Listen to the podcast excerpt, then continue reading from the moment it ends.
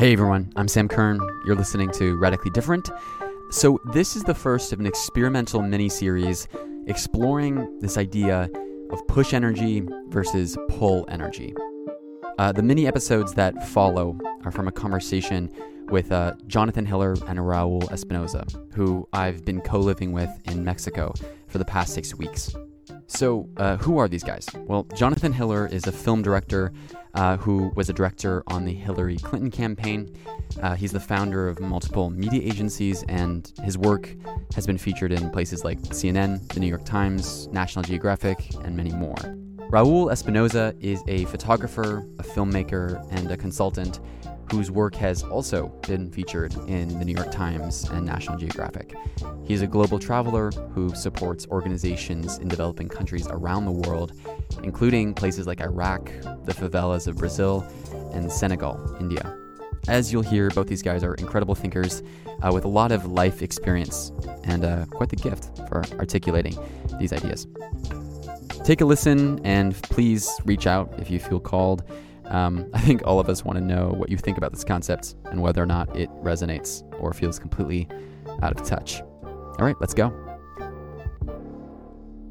So, John, I wanted to have this conversation because I think you introduced the the topic of push versus pull energy to me probably a year ago, Mm-hmm. and it's something that uh, was brought up again probably about a week ago with you, and it kind of made me really start to think about my life um, and what are the ways in which I'm pushing versus being pulled.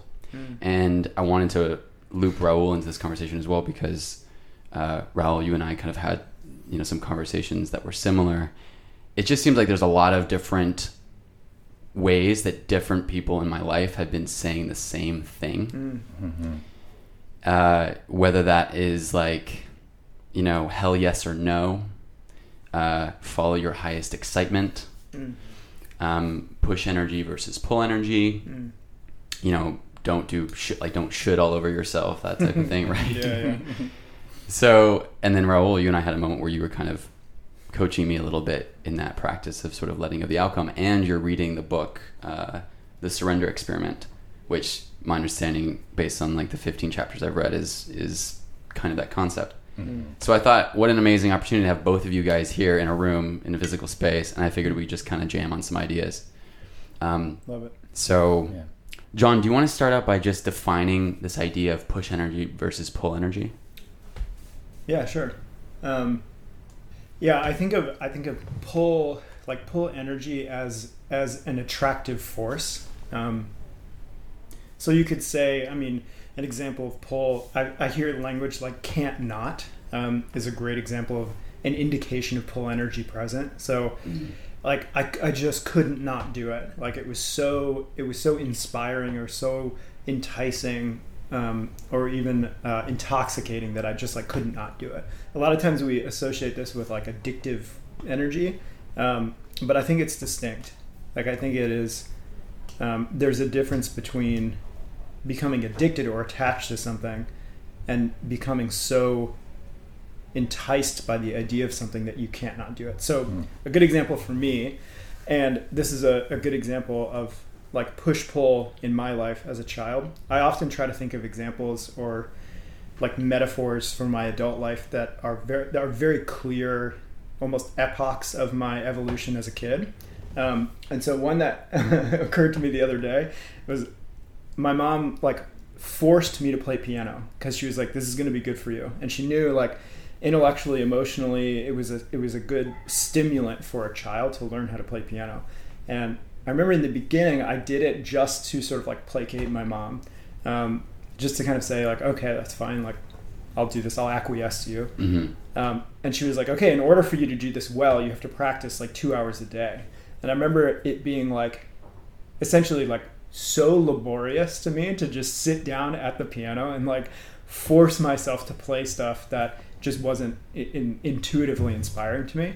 Um, and I had a piano, like a teacher, Miss Terry, she, you know, rest in peace. She was like a lovely person, but she definitely um, was like, this is the way it should be.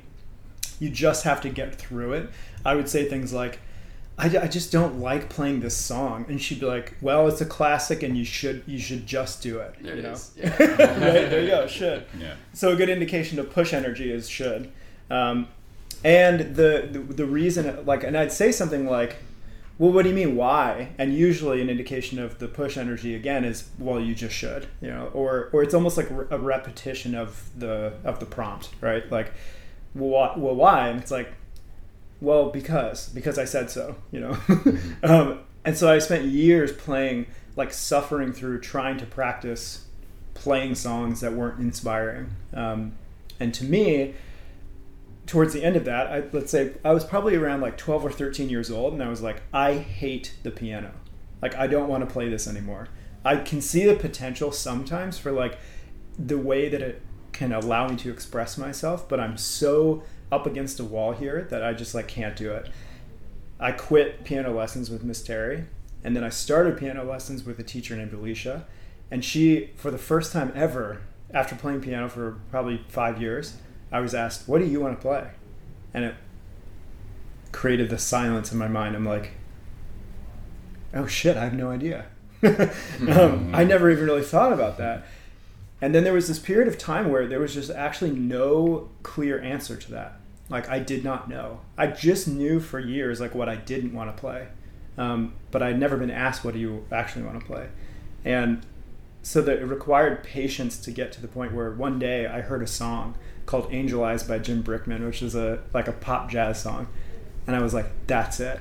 And it lit me up in a way that it, it accessed a certain part of my brain that never could have been accessed when I was like pushing on all of this classical music that wasn't inspiring to me. And a lot of times the indication of this hard pull energy is inspiration or um, almost like it's like a catalyst.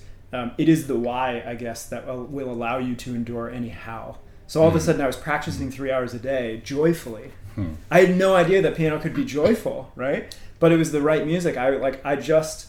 I immediately started to adjust everything in my experience of what it was to be a piano player to the music that was finally inspiring. Um, and all of a sudden, I started playing piano like in a way that was like so deeply expressive that I could see now I was like intoxicated by the idea of playing piano. Um, and this is a good way of, of it, for me, it's an example of it's not necessarily like the thing. It's it wasn't piano, right? And a lot of times you can think about this in relationships. It's sometimes it's not the person. Um, it's not like the act of like, well, is this the right piano or not? A lot of times for me, it's the sheet music. It's like, what am I being inspired by, and how am I getting enticed into something?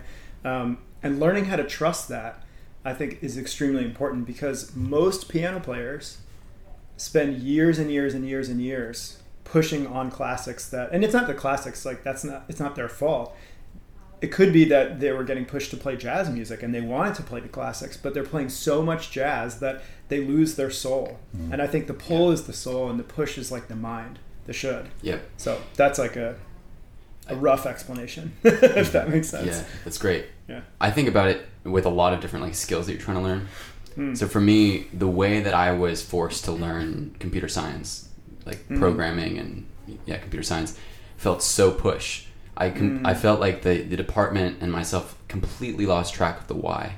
Yeah. Like why am I learning this? So instead of starting out with here is an introduction to the power of what you can create with code Mm. by say building something, creating a little project, whatever. Mm. Instead, they put you straight into classes about like the basics of computer science, right? Computer, Mm. you know, and then farther down it's like computer science theory and architecture and it's so dry and boring.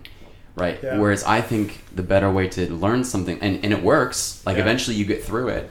Right? Right, right. It'll it'll teach you how to play scales. Absolutely, right? But then and, and then you get to experience the you know so there's something to be said about okay, I've pushed through yeah. the hardship of getting through the you know whatever if it's the scales Sure. or the classical music or the computer science theory and now on the other side i get to experience its power Hmm. but i think a better way is to experience its power at the beginning and then you understand why you're chugging along Hmm. why you're working so hard right so for me for computer science a better way to do it would be give someone a project now they know the power of it now they want to get all the skills to be able to do their job Yeah. better Yeah. to hone their craft to Right. understand, okay, when I do this, what is the reason for doing it? And now that I have that knowledge, I'm more powerful. Right.